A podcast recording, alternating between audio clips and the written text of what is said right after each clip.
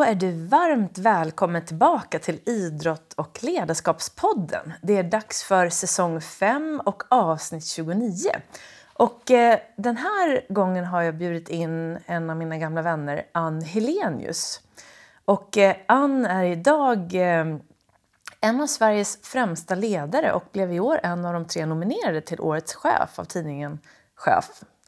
Och, eh, hon är också trebarnsmamma och en stor förebild, inte bara för mig men för många andra när det gäller det här med att leda med hjärta och hjärna. Inte bara med hjärnan som det kanske kan bli ibland. Så det här avsnittet hoppas jag kommer att ge dig stor inspiration och mycket kunskap kring ditt ledarskap. Både det personliga och om du nu har en eh, organisation som du leder. Ehm, så jag tycker att vi helt enkelt bara kör igång. Så känn dig varmt välkommen. Nu kör vi!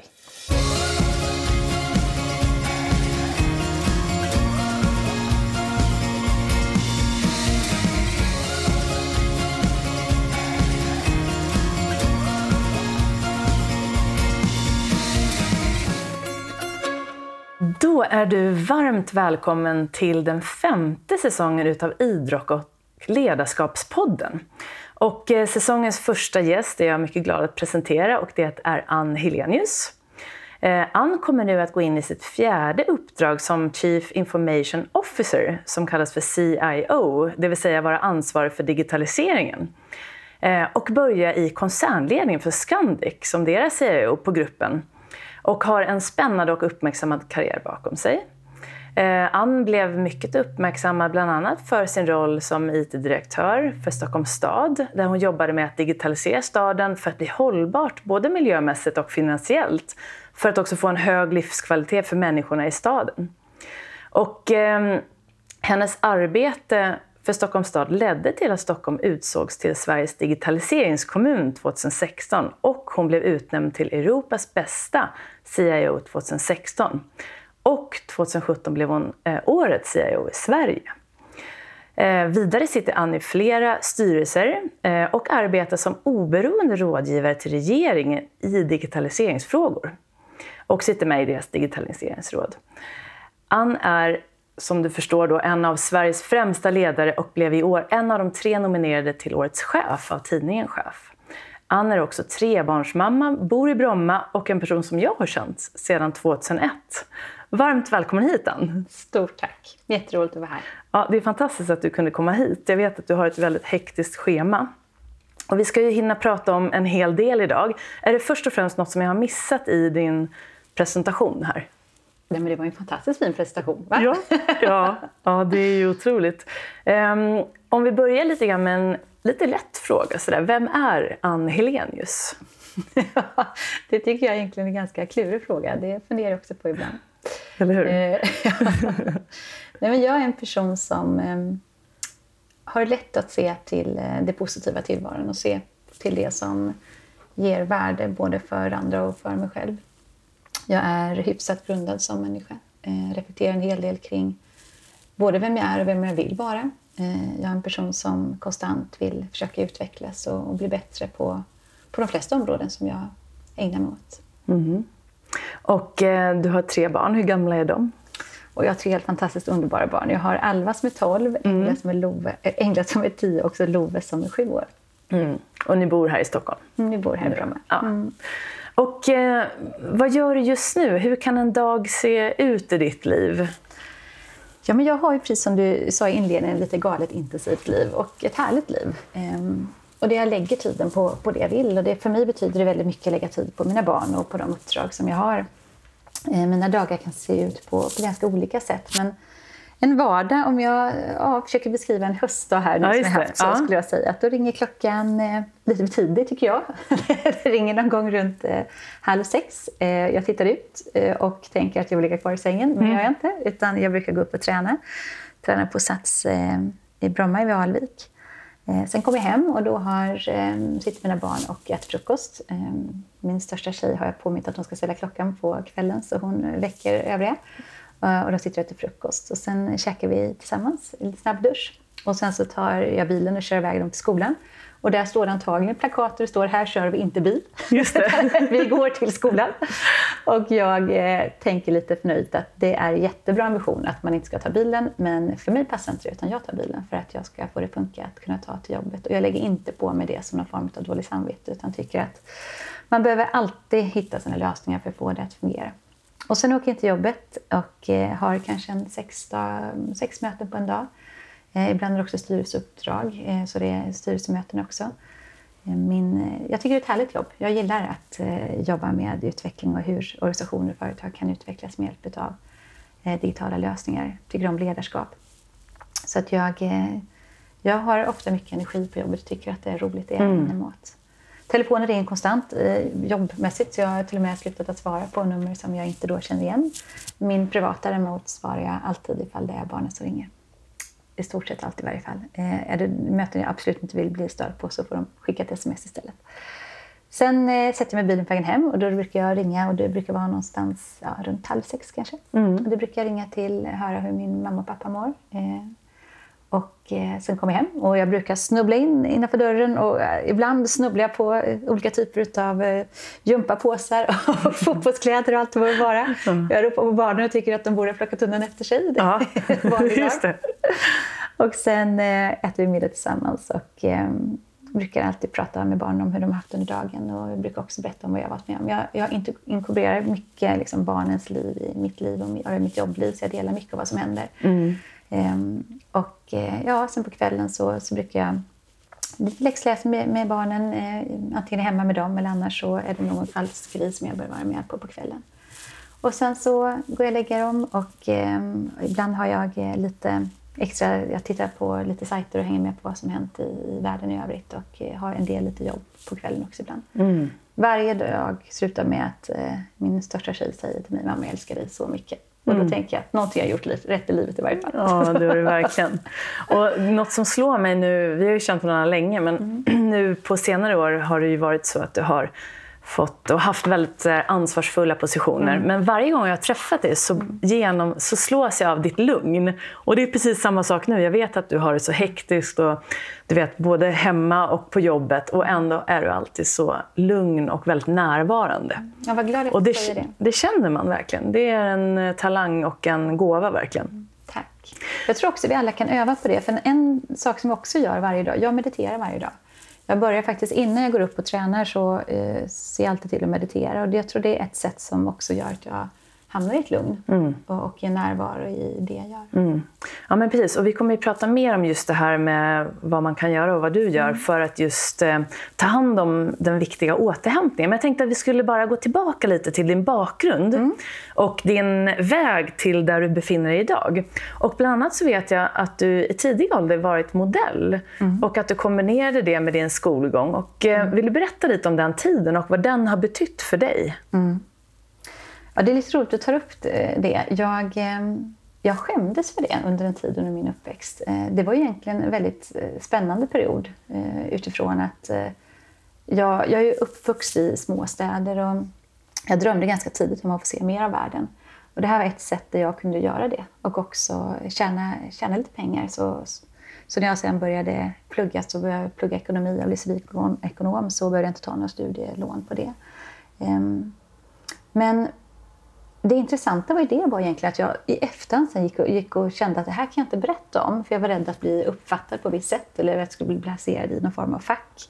Och idag, när jag är 44 år gammal, ja. så kan jag med ömhet se tillbaka på den unga tjejen som inte riktigt vågade stå för alla sina sidor. Eh, mina barn som jag nu uppfostrar har omkring mig, jag vill att de ska få allt. De, de, ska kunna få prova på precis allting och man ska överhuvudtaget inte sätta någon i någon form av fack. Eh, och det tror jag, man, man blir klokare ju äldre man blir, men, men det handlar snarare om, tänker jag, att bejaka alla sina sidor. Och, och har man varit med om spännande saker i sitt liv mm. eh, så ska man göra det till en del utav sig och, och mm. verkligen glad för de möjligheter man har fått i livet. Mm. Eh, och stå för, stå för det. Mm. Tror du att det påverkade din eh, förmåga att liksom, eh, dina styrkor att ta hand om dig själv och eh, ta sig fram? Och eh, var det några sådana delar som du tror utvecklades extra mycket just när du och kunde se världen i en sån tidig ålder? Jag tror att det påverkade mig på flera sätt. Det ena var att jag uppskattade eh, familj så oerhört eh, starkt. Att, eh, är man i en ganska ytlig tillvaro i unga åldrar och eh, jag kände aldrig mig som en del av detta utan mer som en betraktare. Eh, det fick mig nog att känna mig eh, ännu, ännu tidigare mogna i tanken att det, är, det viktiga är det man har där hemma och det viktiga är, eh, är de mer bestående värdena. Mm, just det. Eh, sen samtidigt så födde det en väldig nyfikenhet i att mm. vilja få uppleva och se mer av världen. Världen blev ju... Eh, när jag var runt eh, ja, 20 år så hade jag rest eh, otroligt mycket. Och det har givetvis påverkat mig i att, eh, känslan av att allt är möjligt och att världen är, är både liten och stor på samma gång. Mm. Så jag tror det påverkade mig. Eh, men också känslan av att Eh, jag vill kunna röra mig och vara i olika typer av miljöer och att, att det var spännande. Mm, just det. Sen var jobbet i sig kanske ingenting som jag tyckte var så fantastiskt roligt. det var mer just möjligheten att få komma ut och se ja, just det. Mm. Och eh, sen dess har det ju nu då hänt väldigt mycket och bland annat är du idag en av Sveriges främsta ledare och digitaliseringsexpert skulle man kunna säga. Eh, vad var det som fick dig att bli intresserad av IT och digitaliseringen? Ja, det låter kanske roligt med tanke på att jag jobbar med de här frågorna nu i 20 år. Men, ja. men egentligen, ja, egentligen är jag inte så intresserad av, av just IT som sådant. Och vad Nej. jag är intresserad av det är de beteendeförändringar vi människor får med hjälp av ny teknik. Alltså mm. Alltså på vilket sätt ny teknik får oss att agera på nya sätt, vilka värden det kan skapa. Eh, det datadrivna samhället, hur, hur det påverkar oss och eh, de värden som man verkligen kan uppnå med hjälp av IT och digitalisering. Mm. Hur hela samhället förändras och hur IT och digitalisering förändrar vårt sätt att leva och verka. Och det här var jag ganska tidigt ute och, och eh, ja, insåg att det är stora förändringar på gång. Mm. Um, så att det, det, är därifrån jag kommer. Jag kommer hela tiden från den mänskliga aspekten mm, i vad, vilket värde just IT och digitalisering kan, kan skapa. Mm. Och um, så vill du berätta lite om just de viktigaste karriärstegen som du tog från att du, för du startade ju eget där kommer jag ihåg, mm. precis i mm. samband med att vi eh, umgicks en del när vi var med i det här nätverket, Sysslingarna som det hette, eh, till dina roller som CIO. Mm. Vilka är de viktigaste karriärstegen du har tagit tror du?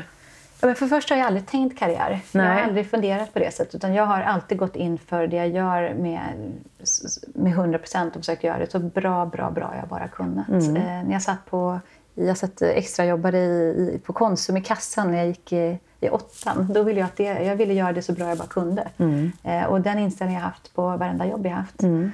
Eh, men jag började jobba som strategikonsult i London. Och efter det så gick jag över till Ernst Young Management Consulting som konsult där och gjorde en så klassisk konsultresa. Ett avgörande eh, steg var att jag sen startade eget, precis som du säger, och jag drev upp mitt eget konsultbolag. Så sammantaget så jobbade jag i 15 år som, som konsult, både då i anställd form och, och eh, som egen. Och det här var också perioder då jag, då jag reste väldigt mycket. Eh, och det var, det var superspännande på många sätt. Jag hade nog kunnat fortsätta att vara konsult eh, under väldigt, väldigt lång tid framåt. Samtidigt som det fanns en form av tomhet och eh, också längtan efter att jobba med någonting lite mer bestående därför att det är mycket olika intryck, väldigt spännande, mycket och intressanta uppdrag. Jag jobbar mycket internationellt. Eh, men samtidigt så är man ju aldrig riktigt ansvarig. Eh, man är med och jobbar och stöttar mm. men, men jag ville gå in och också jobba operativt och där jag själv var ansvarig. Och det var en form av modigt beslut för att från att ha jobbat nästan bara i det privata näringslivet så gick jag ju då in i offentlig sektor mm. Eh, och eh, började jobba med digitalisering i Stockholms stads skolor. Vilket jag tyckte var helt fantastiskt. Jag blev helt besjälad av den här uppgiften att få jobba med eh, att utveckla på vilket sätt då IT och digitalisering kunde leda till ett bättre lärande för elever. Mm. Och sen blev jag chef eh, för en, en utvecklingsavdelning där och sen blev jag då CEO för, för hela Stockholms stad med de 50 förvaltningar och bolag som, som finns i staden. Mm. Och där någonstans så, så började jag sen få andra uppdrag och fick eh, styrelseuppdrag. Eh, och som sagt, som du nämnde, då började jag jobba för regeringen också i deras digitaliseringsråd. Mm. Och nu sitter jag med i styrelse både i den privata sektorn men också i det statliga. Mm. Just det. Och även där tänkte jag, sen nu, när jag hade jobbat sen i offentlig sektor under en period så, så ville jag ta ett, ett nytt steg och gick in i ytterligare en CEO-roll och nu ska jag då börja jobba tillbaka i näringslivet igen, ut i, då i, så, gå in i koncernledning för Scandic. Just det. Och det känns, eh, jag tycker att det känns väldigt spännande. Jag tycker att det är viktigt att våga ta lite modiga val. Ja. Att eh, eh, se till att man låter sig styras väldigt mycket mer av lust och passion än snarare av rädslor att våga ta nya steg. Mm, just det. Och eh, när man har ett jobb, alltså jobbar heltid i koncernledningen och sen har du även styrelseuppdrag. Mm. Mm. Hur, hur balanserar du den kombinationen och hur mycket tid tar liksom styrelseuppdragen? Jag tycker det är väldigt bra att både ha en operativt jobb och, och några styrelseuppdrag därför att för mig är det en lärprocess. Alltså jag, jag känner både att jag kan bidra väldigt mycket i de styrelsen jag sitter i men jag lär mig också otroligt mycket. Jag behöver också mm. inflöde. Mm. I min CEO-roll så är det otroligt viktigt att eh, också se andra branscher, att förstå eh, logiken och förstå hur kundbeteenden förändras i, i andra branscher. Det lär man sig otroligt mycket på. Så mm. att det är både och. För mig är det både ett lärande men också att jag mm. kan bidra. Så att jag ser till att och hinna med det helt enkelt. Mm. Och eh, nu pratade du om, eh, eller vi kom in på det här med att du är rådgivare i regeringens digitaliseringsråd. Jag tycker det låter väldigt häftigt. Vad innebär ett sådant uppdrag? Jag är inte politiskt tillsatt utan eh, regeringen har ett, ett digitaliseringsråd som just diskuterar och kommer med förslag och inspel till, till ministrarna eh, kopplat just till digitaliseringsfrågor. Så det är mer en rådgivande funktion. Mm, just det. Och det, det känns också väldigt spännande och intressant att kunna vara med och bidra på nationell nivå. Ja, men exakt. Det måste vara jättehäftigt. Och eh, apropå det här med artificial intelligence, eller AIs framfart, så mm. har ju du såklart mycket kontakt med det. Mm. Eh, och lite då och då, eller ganska ofta, så kommer det ju upp såna här eh, i nyheterna om att mm. jobb kommer försvinna och hur ska det gå med AI och är det bra eller inte? Eh, så många kan ju bli oroliga för mm. den här framfarten. Mm. Och du som har kontakt med det här och är väldigt insatt och kunnig inom området, vad är din syn på AI och liksom vår framtid när det gäller jobb? Mm. Om vi börjar med jobben så tycker jag att det är viktigt att avdramatisera detta. Så nya jobb har alltid kommit och försvunnit i alla tider.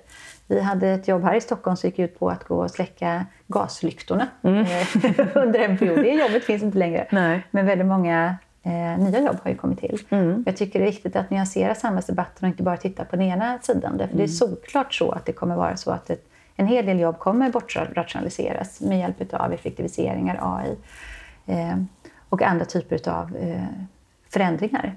Men det kommer också komma till väldigt många jobb i form av nya arbetstillfällen som just den nya tekniken ger. Just det. Och tittar man lite djupare på detta så är det ju framförallt delar av jobb som kommer att försvinna, mm. inte hela jobb. Eh, och det är ju av godo. Det vill säga alla delar i, i jobb som är eh, ineffektiva, där eh, kanske till och med tråkiga, ja. där ny teknik kan hjälpa till att effektivisera så är det ju fantastiskt bra. Mm. Så att jag tänker att man bör inte komma från ett, så, ett perspektiv där man är så rädd för detta utan snarare se att det, det här har skett i alla tider. Det enda förändringen det är att det går så otroligt mycket snabbare nu. Mm. Och det är framförallt beroende på att vi lever i ett datadrivet samhälle. Eh, och det gör att utvecklingen går så otroligt mycket snabbare. Och när det gäller AI så tänker jag också att där finns det ju både de som är rena teknikutopier som, som ja. tänker att eh, allt kommer att lösas med teknik och det finns också de som är mer pessimistiska. Jag eh, ser väl att jag ligger någonstans lite däremellan. Eh, jag tycker det handlar väldigt mycket om att se möjligheterna av ny teknik. Ser man på exempelvis AI, maskininlärning, så minskar det felen i diagnostik för bröstcancer med 85 procent. Mm. Det är helt fantastiskt. Tittar vi på inom skolans värld som jag tidigare jobbat med så kan man eh, identifiera risk för läs och skrivsvårigheter i väldigt tidig ålder med hjälp av AI-baserad teknik eh, som kan gå på bara någon minut. Eh, och då kunna se var behöver man sätta in resurserna för att kunna göra mm. utredningar för att se då om det finns eh, risk då för läs och skrivsvårigheter. Det finns oändliga exempel på där teknik kan göra gott och där teknik verkligen kan bidra till både samhällsnytta men också mm. eh, otroliga kundnyttor. Jag upplever snarare att vi står i en situation där det finns en enormt stor mängd data och där den tekniska utvecklingen har kommit otroligt långt. Det är snarare vår egen mäns mänskliga och som oförmågan att utnyttja den. Mm. Det är snarare det som är den stora utmaningen. Eh, så att jag ser att det finns oändliga möjligheter där mm. verkligen teknik kan, kan bidra eh, till, till utveckling av både företag och organisationer. Sen finns det också på den andra sidan givetvis risker och där ser jag en omognad just nu i i samhället kopplat till att se risker fullt ut kopplat till säkerhet och integritet inte minst. Det. Och det är en konstant debatt som, som måste vara igång och en mm. diskussion och en samhällsdiskussion både på företags och organisationssidan eh, när det gäller vilka typer av val ska man göra mm. så att man kan använda den nya tekniken för, för hållbara lösningar. Mm. Sen är det väl så att vi människor har väl en, en, liksom en tendens att konstant underskatta liksom de de långsiktiga effekterna och överskatta de, de kortsiktiga effekterna. Mm. Så att exakt vart det här bär vägen är det ju faktiskt ingen av oss som vet. Nej. Eh, och det är ju i sig intressant, tänker jag. Mm. Vi kommer komma, därför är det så bra att meditera, så att mm. vi liksom hänger med på resan, apropå vår mänskliga förmåga. Så är det. Um, ja, det där är ju väldigt spännande och det är intressant att du pratar om de positiva aspekterna. Jag brukar eh, prata med Lars-Erik Unestål som grundade Mental träning för länge mm. sedan om det här med hur, hur, vi, eh, hur nyheterna oftast eh, är tyvärr ganska negativa. Eller man tar ju oftast upp problem. Och, och även om jag vet att det här förhoppningsvis så man ser att det blir lite bättre. Mm.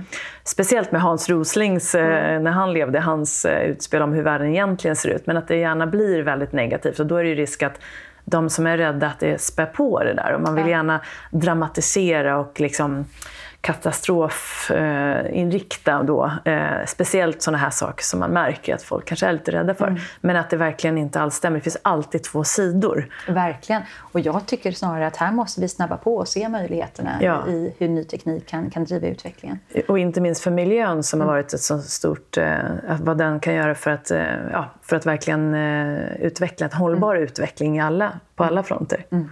Mm. mm. Och... Om man tänker nu lite ledarskap, för det här handlar ju såklart om ledarskap och mm. Eh, du har ju varit ledare länge nu. Jag vet att under resans gång så har det bland, bland annat gått en hel del väldigt eh, välkända och erkända ledarskapsutbildningar. Och då var jag lite nyfiken på Rute Dams ledarskaps och utvecklingsprogram mm. som jag vet att du gick för några år sedan. Mm. Vad har den och kanske även andra ut, utbildningar just betytt för din utveckling? Ja, men det har betytt väldigt mycket och framförallt kopplat till det nätverk som jag fått genom att gå den typen av utbildningar.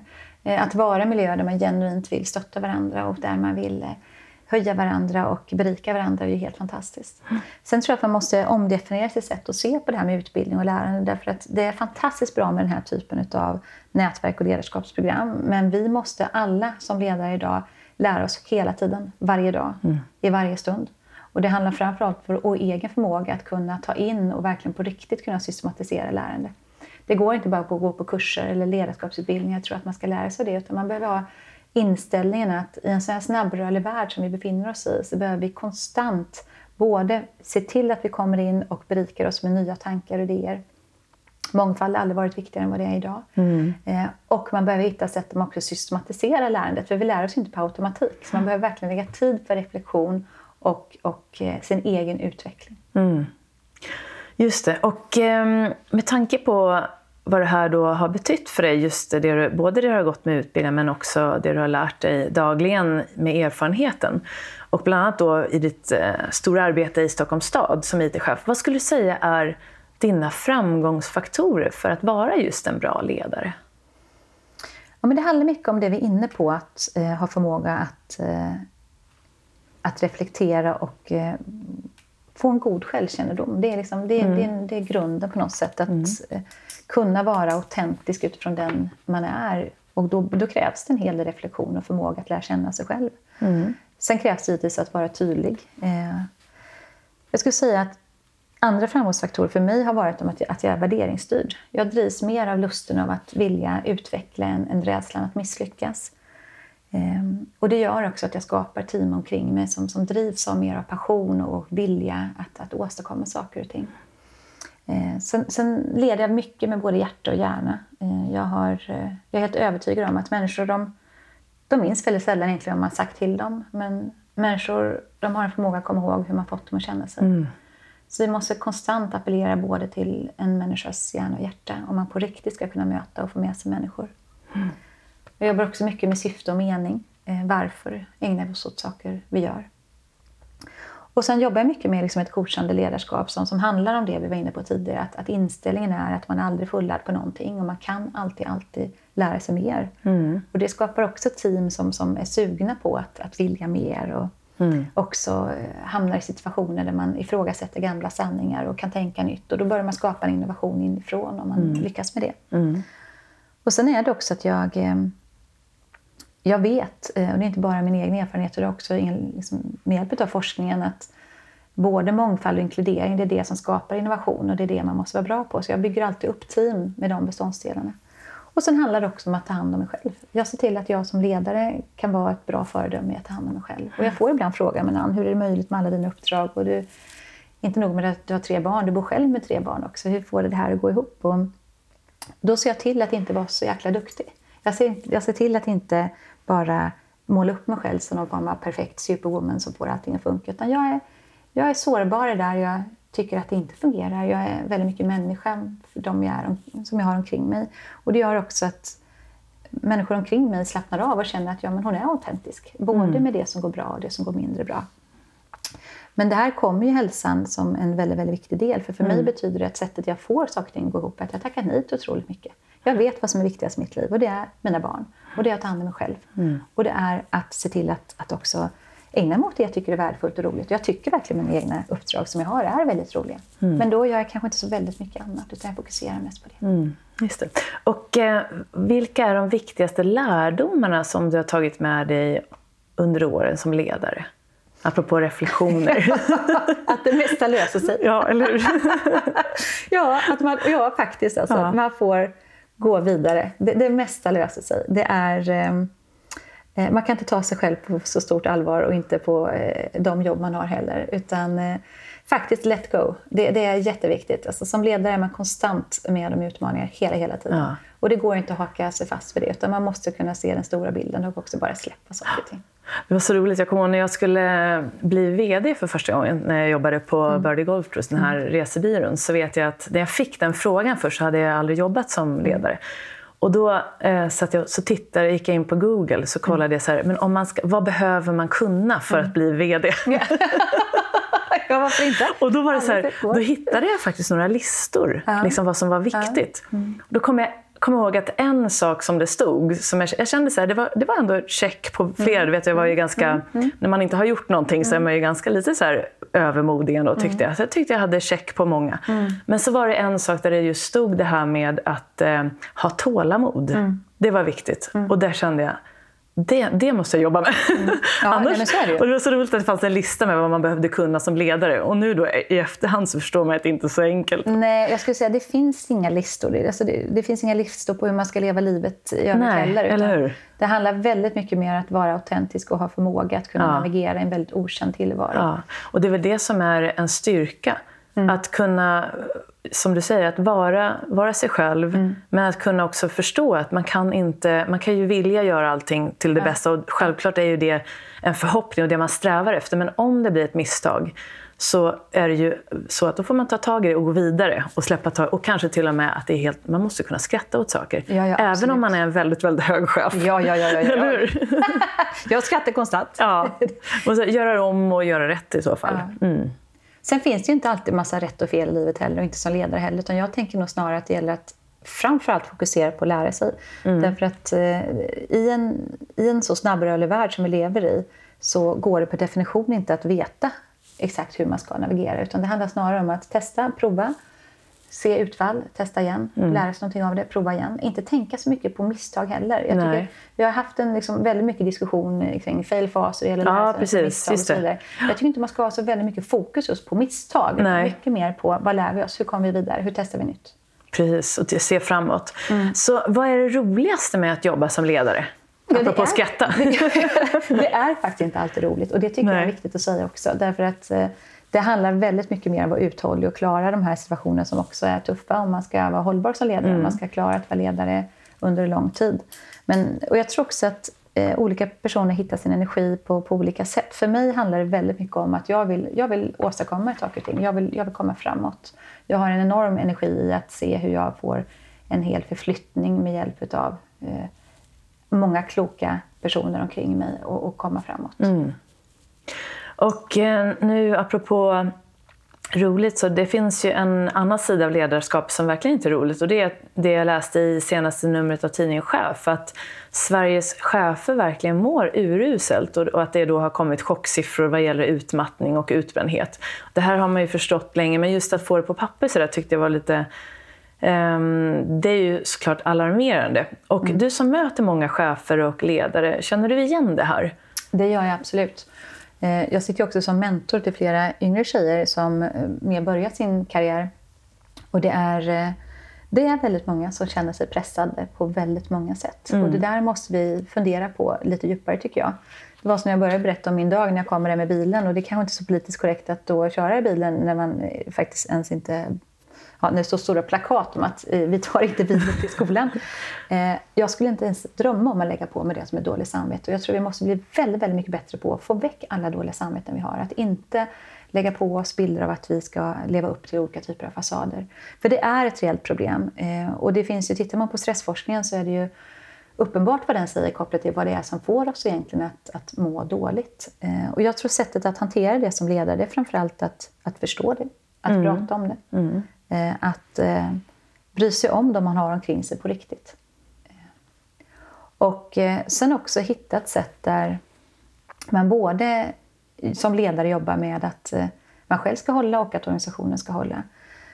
Och då behöver man också tänka kring det här med balans på ett annat sätt. Mm. Jag gör det åtminstone. Jag tänker inte att, att jag varje vecka ska optimera på en balans mellan då mig själv, barnen, jobb eh, och vänner. Eh, utan jag tänker mycket mer i att det här kan gå ihop i vartannat. Eh, jag ser till att ägna mot det jag tycker är värdefullt. En bra vecka för mig är att då har jag lagt tid på det jag tycker är värdefullt. Mm. För om man konstant strävar efter en balans som aldrig riktigt kan infinna sig, det är en form av jämviktstillstånd eh, som jag tror väldigt få egentligen upplever. Om inget annat så upplever man det bara en kort sekund, mm. inget bestående. Mm.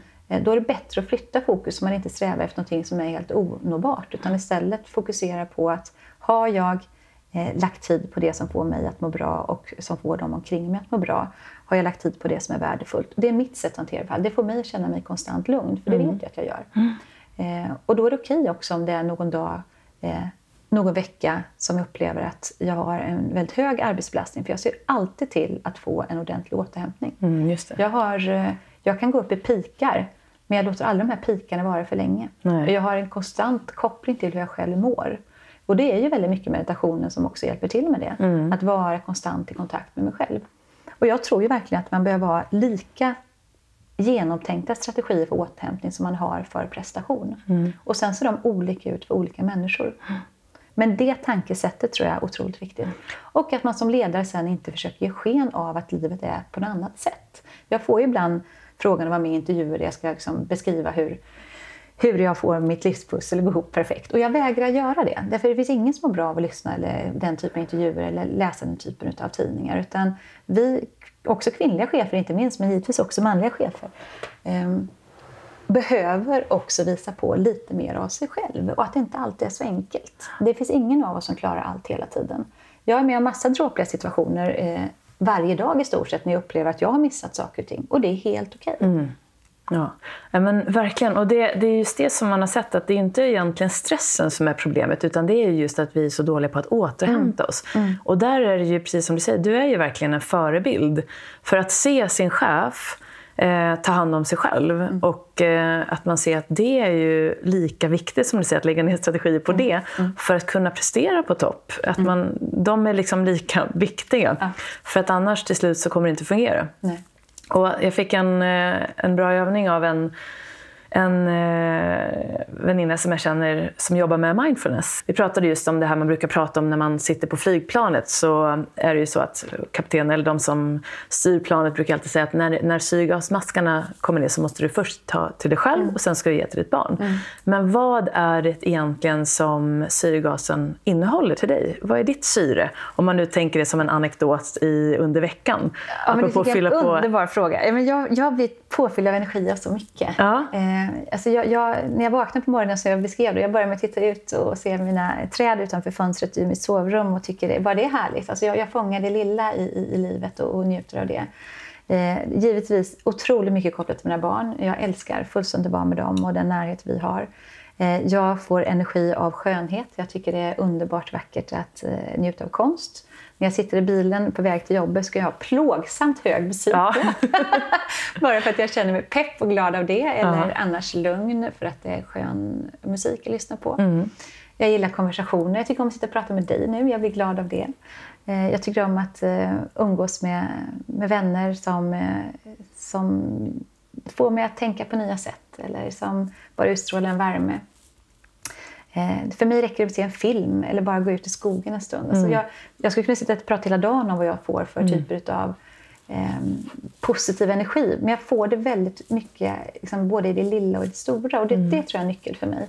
Jag tror också det är att jag har insett att för mig funkar det inte att eh, bara boosta mig själv på helgen eller bara boosta mig själv på eh, ledighet. Utan jag måste boosta mig själv varje dag. Jag gör det naturligt. Mm. Jag ser också till att njuta varje dag. Det har kommit med åren. Mm, just det. det insåg jag inte på samma sätt. Nej.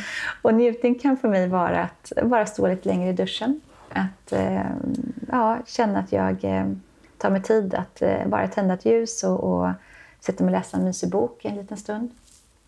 Det där härliga samtalet med en, en kompis av våren och bara skratta inombords och bubbla av, av glädje. Eh, jag gör sådana saker. Mm. Det behöver inte vara så stort. Nej, och som du, just att du gör de här korta stunderna. Jag kommer ihåg att jag ringde ju till dig, eh, eller jag skickade ett sms till dig när jag hade läst om att du blev årets CIO förra året. Och då hade vi inte talats vid på ett tag.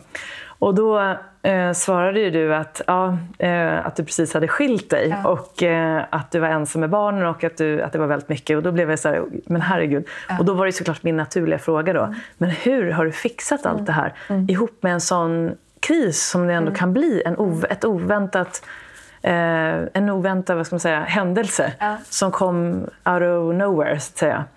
Så bara liksom, när du ser tillbaka på den tiden nu, eh, och då vet jag att du nämnde just det här med de här korta, korta, korta stunderna som ibland kanske handlar om just den där duschen eller ehm, hur, kan du berätta lite mer om vad som, vad du kunde, hur du hanterade det här nu när du ser det i efterhand framför allt? Jo, men jag, jag tänker så här att det var ju precis som du, du beskrev. Det är klart att det här var en jätteförändring för mig eh, på, på massa sätt. Men livet går ju upp och ner. Och antingen så blir man chockerad över att livet går upp och ner. Eller annars har man en ganska, ett mer av en lugnt förhållningssätt till det. Att det blir inte alltid som man tänkt sig. Nej. Eh, det kan bli ännu bättre än man tänkt sig. Mm. Eh, och jag, eh, jag hittade sätt där jag... Jag lät mig själv vara jätteledsen först och tyckte att det var jättejobbigt att, att separera. Det är jobbigt att separera oavsett orsak. Ehm, men det kan också vara väldigt bra att man separerar. Så det handlar ju om att ta sig igenom det och snarare känna att det här ger ju helt andra möjligheter. Och, eh, jag formar min egen nya familj mina barn väldigt snabbt. Och kände att det här, blir, eh, det här kommer bli fantastiskt mysigt att göra den här resan. Och, eh, jag kommer troligtvis träffa någon ny som jag kommer vilja leva med. Och framförallt så hänger jag inte upp min lycka och tillvaro på det. Utan jag, jag såg bara till att göra det jag gjorde i vanliga fall kopplat till återhämtning, bara ännu mer. Jag bara boostade mig själv ännu mer. Så jag såg till att vi åkte ut eh, mer på resor tillsammans, jag och barnen, på varma härliga ställen som jag, som jag eh, njöt av. Och sen satte jag det här också i, liksom, i perspektiv på något sätt. Jag menar, vi alla går ju igenom jobbiga saker. Det är ju knappast unikt att eh, vara med om en separation. Det är, jag tror de flesta som också lyssnar på det här programmet, har de inte gjort det så har de varit med om något annat i livet som, som skakar om dem. Och, och så är det för oss alla. Och där, där behöver man, tänker jag, tänka mycket mer på livet. Att det består av alla dess skiftningar. Och, och jag kände också att jag är så otroligt eh, lyckligt lottad. Därför att visst, det är tufft att gå igenom en separation men det finns de som går igenom så otroligt mycket jobbigare situationer än så i livet. Eh, så att jag tyckte aldrig synd om mig själv. Jag hamnade aldrig liksom i att, att det var så förskräckligt besvärligt utan jag eh, hamnade ganska snabbt efter jag hade liksom accepterat och anpassat mig efter att nu blir livet helt annorlunda i att känna väldigt mycket lycka över att nu ska jag forma något nytt som jag tror kommer bli ännu bättre. Mm. Ja, fantastiskt att höra. Och, eh, och vad viktigt att eh, just det där förhållningssättet, att inte liksom vara rädd för att saker ska hända heller. Någon som tänker att man kanske har det väldigt bra och så är man rädd för att det inte ska hålla utan att verkligen livet går upp och ner för alla. Oavsett vad det, vilka nivåer det handlar om. så att säga.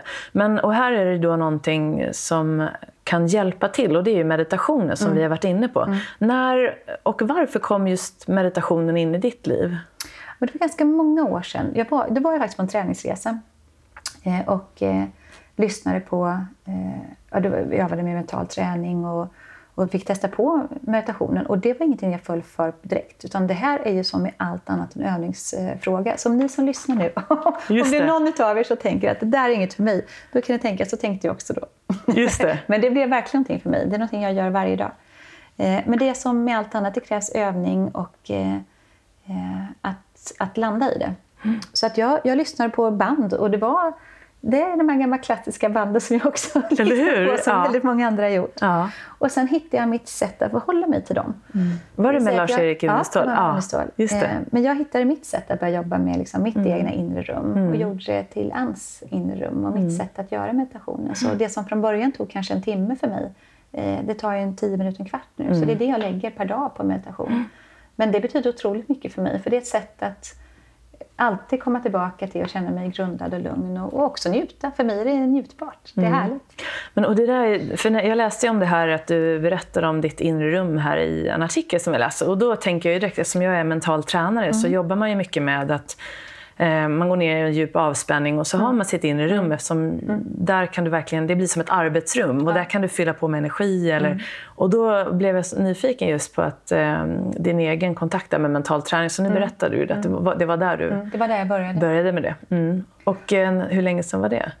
Och det är säkert 8-9 år sedan. Ja, precis. Så det är länge sedan. Ja. Kan du gå in, jobbar du med lugnet, kan du också gå in ibland och jobba med visioner och mål och, och sådär? Mm. Apropå jobb- visualisering Ja. och... Mm. Nej, men jag visualiserar väldigt mycket vem jag vill vara. Mm, Så att. Mm. och det gör jag varje dag. Och då gör jag det både utifrån liksom ett antal ord som jag känner att det här vill jag stå för. Det Mm. här, den här personen vill jag vara. Och sen visualiserar jag också utifrån hur dagen ska vara. Mm. Eh, vilka, typ- på vilket sätt kan jag närma mig det? På vilket Mm. sätt står jag för det? Och, och just kopplat till dagen. Det är också ett sätt att få väldigt mycket fokus i, i nuet. Mm. Ehm, det blir lite så här ring klocka ring-ish varje dag. Det Mm. vill säga att ett, ungefär som de flesta tänker igenom sitt liv i nyår. Hur, vad vill jag göra om? Det gör jag varje morgon vid sex. Mm. Ja, just det. Det, det, Ja. Jo, men gör man det klockan sex på morgonen så, så har man ju en konstant ändå... Eh, för mig har det blivit en konstant möjlighet att också förnya mig, förbättra mig, utveckla mig. Eh, och inte spara och de där tankarna till, till eh, champagneglaset på, på nyårsafton utan faktiskt snarare göra det varje dag. Mm. Det är så otroligt viktigt och eh, just mental träning har jag i alla fall för mycket som det handlar just om träning. Och träning betyder ju att man, måste, man gör det ofta och helst varje dag. Och det är då man verkligen kan se skillnad i eh, just både självbildsträning, alltså den här typen av vem vill man vara, Ja. men också om man har något speciellt man vill uppnå då. Eh, och när det gäller kanske jobbet och så. Man kan verkligen jobba med alla det och att göra det verkligen som en tränings... Det, där, det är så himla viktigt tycker jag att förstå. Och det Ja. verkar ju som att det gör ju du verkligen. Jo, det gör. Sen jobbar jag inte så mycket med att sätta visioner eller mål kopplat till jobb. Att det här, hit vill jag komma sen. För så har jag aldrig gjort. För Nej. Jag har heller aldrig tänkt karriär på det sättet. Utan var, istället haft väldigt mycket fokus på prestation i nuet, i det jag gör. Mm. Ehm, och det har tagit mig dit jag är. Snarare Mm. än att sätta sig att, att göra liksom en form av karriärsplan och liksom visualisera den. Det har jag, har jag aldrig gjort. Nej. På gott och ont Ja, men exakt. Men det. du är ju väldigt mindful. Verkligen. Det, Det Ja, märker men jag man tycker Mm. att närvaro är otroligt viktigt. Vi, vi, sådana frågor är jag road och intresserad av. Hur Mm. mycket tid lägger vi egentligen på eh, nutid, närvaro och hur mycket är kopplat till reflektion på dåtid Mm. och hur mycket tänker man framåt? Och, och framåt tänker jag mycket utifrån glädje och vad jag vill göra. Alltså hur vill jag leva mitt liv? Mm. Ja. Mycket mer det än, än vad vill jag jobba med sen. Mm. För det, det får komma snarare. Och jag tänker också att med tanke på hur snabbrörlig värld vi lever i så vet vi ens inte vilka typer av jobb som kommer finnas. Så det, det, jag tror man behöver vara väldigt ödmjuk för det också. Utan, eh, utveckling för mig handlar väldigt mycket mer om det mänskliga. Hur vill jag vara som människa? Hur ska jag kunna vara mitt absolut bästa an? Mm.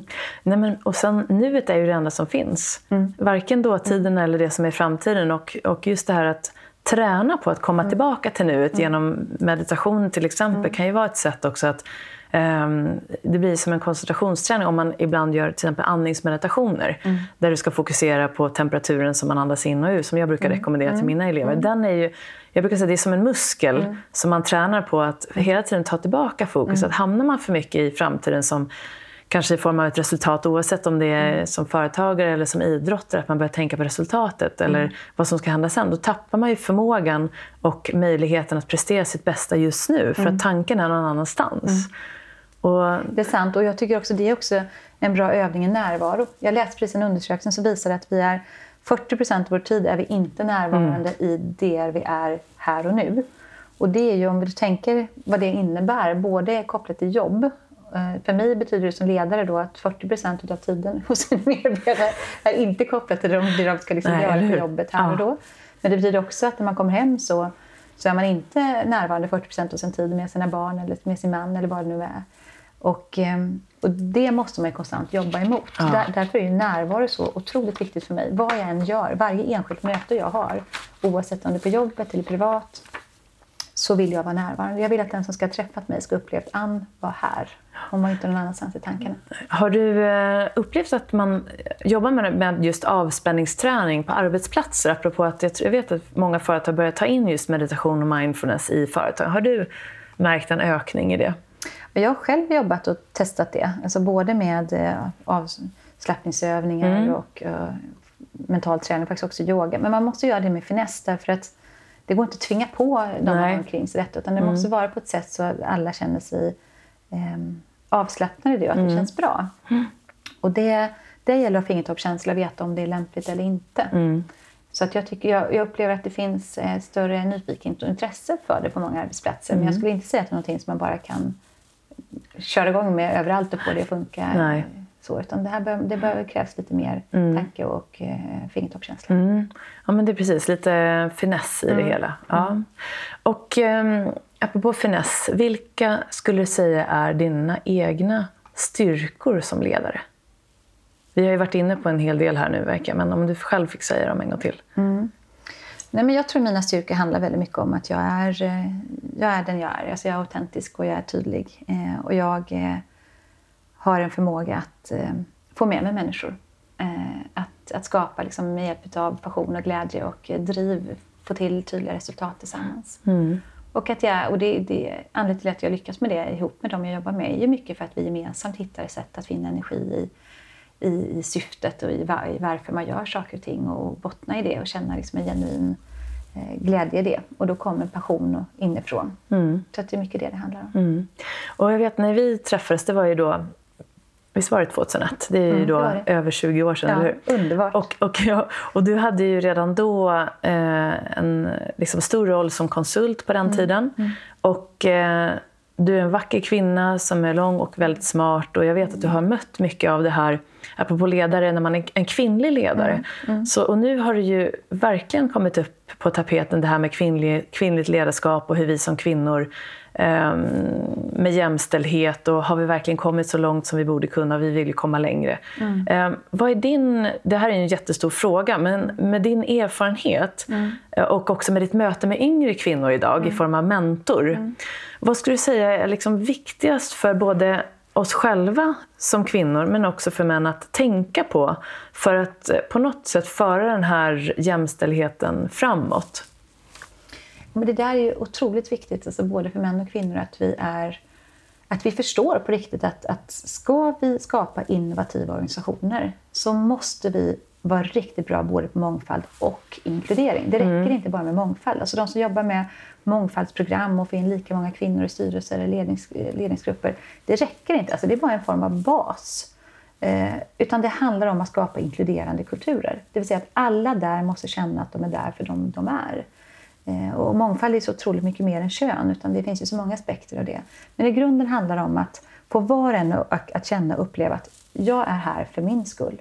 Och jag är sedd för den jag är. Och jag kan utvecklas och bli mitt absolut bästa jag. Mm. Och det är det som är ledarens uppgift, att se till att det sker tillsammans med alla övriga. Mm. Och det, där kan jag tycka att ibland det blir för snävt när man bara pratar om mångfald. Man behöver se båda de delarna.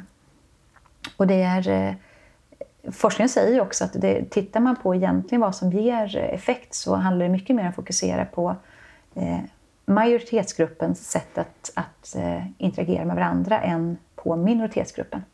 Och eftersom det, det, dagens läge då är, oftast är män som är i majoritet, om man ser det utifrån liksom ett könsperspektiv, mm. så handlar det mycket mer om att titta på hur, hur agerar män mot varandra? På vilket sätt bekräftar de varandra eh, omedvetet? Vilka subtila signaler skickas i ett rum? Ehm, och få bukt med det. Så som mm. ledare har man ett väldigt stort ansvar att verkligen förstå vad är det som händer i ett rum egentligen. Vad tar mm. energi för de som är där? Vad ger energi? På vilket sätt får man fram det bästa var och en? Hur får man bort de här subtila delarna som faktiskt bara får någon att bli mindre och krympa ihop och mm. inte nå sin fulla potential. Mm. Mm, jättebra tips. Så precis att man måste se på det från flera håll. Mm. Och att det ligger inte bara hos kvinnorna såklart, utan det är framförallt hos männen också. Mm. Um, tycker du att du ser någon uh, skillnad? Har du märkt någonting nu på senaste tiden? Apropå, nej, jag tänker på män, hur män är mot kvinnor. Jag tycker det är jättesvårt att generalisera. Jag, mm. jag träffar massa fantastiska män som eh, är väldigt goda ledare och som vill, eh, vill verkligen driva utvecklingen på ett bra sätt. Och också många fantastiska kvinnor som, som gör detsamma. Mm. Vi måste se varandra mycket mer som människor och se ja, varandra, precis. se det positiva och stärka det som är bra hos, hos var och ja. en. Men bli bättre totalt sett på att, eh, att jobba med inkludering. Ja. Det behöver vi alla bli bättre på. Ja. Och eh, apropå kvinnor och män, men också om framtidens ledarskap. Mm. Eh, hur tror du att framtidens ledarskap ser ut? Det handlar väldigt mycket om att bli bäst på att lära sig nytt. Det mm. vi pratade om tidigare. Mm. I, en, I en snabbrörlig värld så mm. eh, går det per definition inte att anställa någon som har gjort det tidigare eftersom det är man som skapar någonting nytt. Mm. Eh, och sen är det många av de klassiska ledarskapsegenskaperna som vi redan har pratat om som också kommer fortsätta vara väldigt relevanta och viktiga. Mm. Och det gäller ju också att, att se liksom att hälsan är ens viktigaste tillgång eh, mm. som, som en framtida ledare. Mm.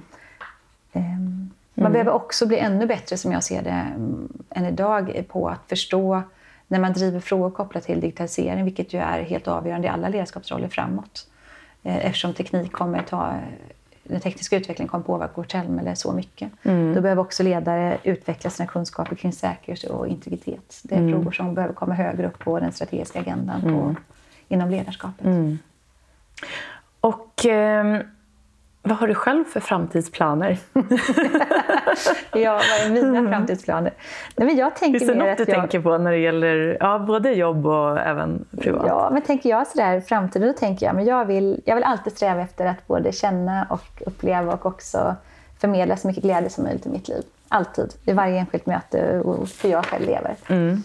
Eh, förhoppningsvis så um, blir jag något klokare på vägen och också lyckas eh, konstant lära mig nytt. Och, eh, och jag kommer vilja fortsätta vara så passionerad och nyfiken som jag är som människa. Mm. Eh, om jag lyckas med det, då, då har jag kommit långt. Då är, jag, mm. då är jag glad. Mm. Eh, det är så jag vill leva mitt liv. Mm.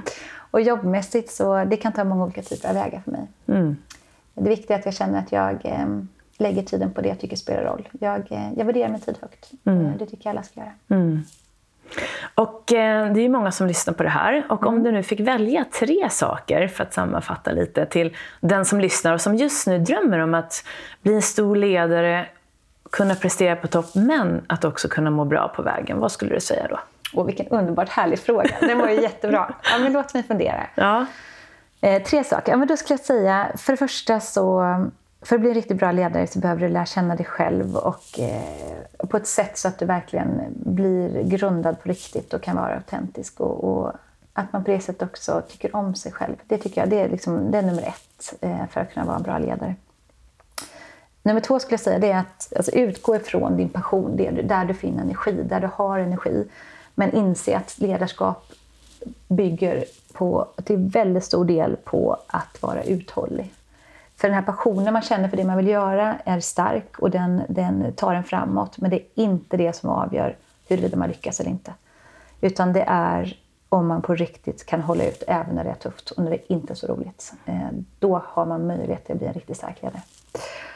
Tredje skulle jag säga, det är det vi varit inne på i den här podden också. Det är att skaffa dig en strategi och en plan för återhämtning som är lika genomtänkt som mm. din, dina tankar kring hur du ska prestera. Och här finns det liksom inga universalmedel. Man måste hitta sitt sätt. Och för mig, jag visste inte det när jag var 30. Jag visste inte det när jag var 35 heller. Så nu när jag är 44 så börjar jag väl lära känna mig själv i vad som är viktigt för mig för att jag ska kunna återhämta mig.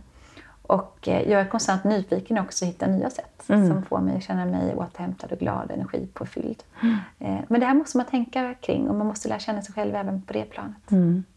Så det skulle jag säga är mina tre bästa tips. Ja, vilka fantastiskt bra tips. Så de som lyssnar är ju yngre också. Mm. Så att förhoppningsvis kan någon ta till sig det så de inte behöver vänta tills de är över 40. För det kan ju ibland vara så att man blir klokare med åren. Men jag hoppas ju verkligen med tanke på att det här med utbrändhet och stress smyger sig ner i åldrarna. Mm.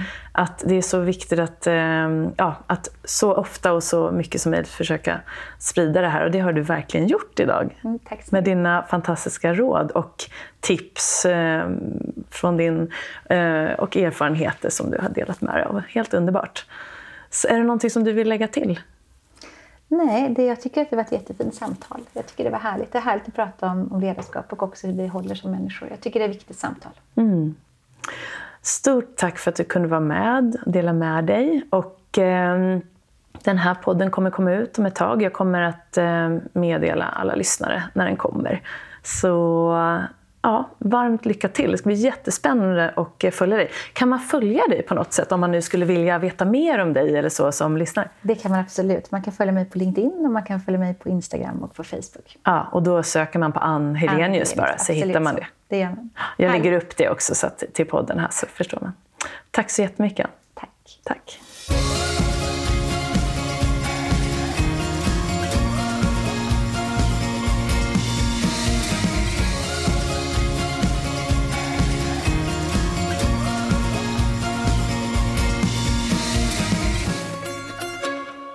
Har du fått lyssna till mitt och Ann Helenius samtal om personligt ledarskap och ledarskap inom arbetslivet och mycket om det här med eh, vikten av återhämtning. Och jag tycker det är så otroligt nyttigt att lyssna till Ann när hon pratar om att det är viktigt att vi har en strategi för vår återhämtning och att det är lika viktigt att ha en strategi på det som det är när det gäller vår prestation och vad vi ska lyckas med på våra jobb. Ehm, så jag hoppas att du tar med dig det. Och vill du veta mer om mental träning som vi pratar om vad gäller just ditt inre rum eller självbildsträning, avspänningsträning så kan jag varmt rekommendera att du går in och lyssnar på mina intervjuer med Lars-Erik Unestål som grundade Mental träning i Sverige. Och han är med i fyra hela avsnitt här i den här podden. Och du hittar honom då i säsong ett och i den förra säsongen nummer fyra. Och där får du också reda på vad han jobbar med idag. Han är nästan 80 år gammal men minst lika aktiv, framförallt internationellt. Och sen så om du vill då få lite tips eh, kring återhämtning så kan du gå in på min hemsida trainforbalance.com, träna för balans där jag har lite matnyttiga tips och konkreta övningar under den del som heter mental träning. Och eh, vill du veta mer om Ann, då går du ju då in på hennes LinkedIn konto, eh, Instagram eller Facebook och- söker bara på hennes namn, Ann Helenius. Och nu vill jag bara önska dig en fortsatt trevlig dag eller kväll och eh, glöm inte att ta hand om dig. Så ses vi snart igen. Ha det så bra, hej då!